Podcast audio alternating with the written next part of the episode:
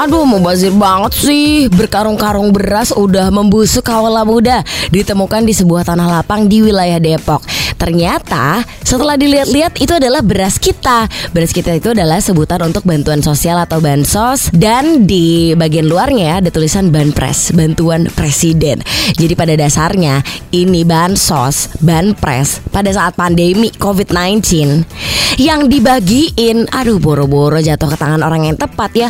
Jatuh ke dalam lubang di tanah Dikubur lagi. Kayak secara sengaja gitu. Jah, mau kesel tapi heran, mau heran tapi sedih kau lah muda. Kenapa ya dikubur di tanah? Maksud gue kalau mungkin ditimbun di rumah gitu kan sama oknum gitu kan biasa gitu. Mungkin kali ini sengaja ditaruh di tanah biar jadi masalah yang luar biasa.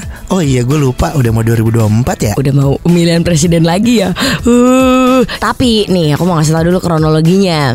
Ada seorang warga yang bernama Rudi Samin Yang merupakan pemilik tanah lokasi itu. Dia bilang dia dapat informasi kalau di tanahnya ada beras yang ditimbun. Akhirnya dia melakukan pencarian tuh. Dia melakukan manual di tanggal 25 Juli Tapi nggak dapet hingga akhirnya dia menyewa ekskavator. Beko, beko. Terus selama 25 jam ya Gak ketemu juga. Abis itu hari ketiga nih Ditemuin dong cuy. Ada sekitar 3 karung beras berukuran 20 kg Utuh Yang langsung dibawa ke Polres Metro Depok. Belum lagi ada telur. Wah itu udah pada busuk semua tuh pak. Terus kalau misalnya orang-orang Salah satunya gue sih bertanya-tanya kayak Loh tahu dari siapa emangnya dia info ini?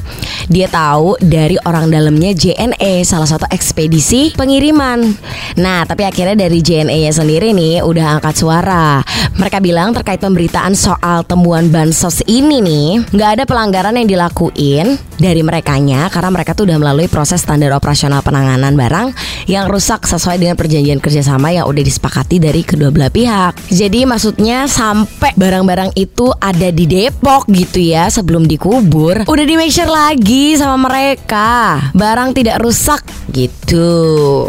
Wah, pu yang asli kepala gue nih dengar berita kayak gini nih. Kayak menarik ya, dibikinin film gitu. Misteri penimbunan bansos. Soalnya kan film biasa terinspirasi dari kisah nyata ya. Ini benar. Atau kalau enggak, ternyata semua ini ada sutradaranya di kehidupan nyata. Ah, biasanya tuh pak skenario-skenario begitu yang lebih serem dibanding film horor.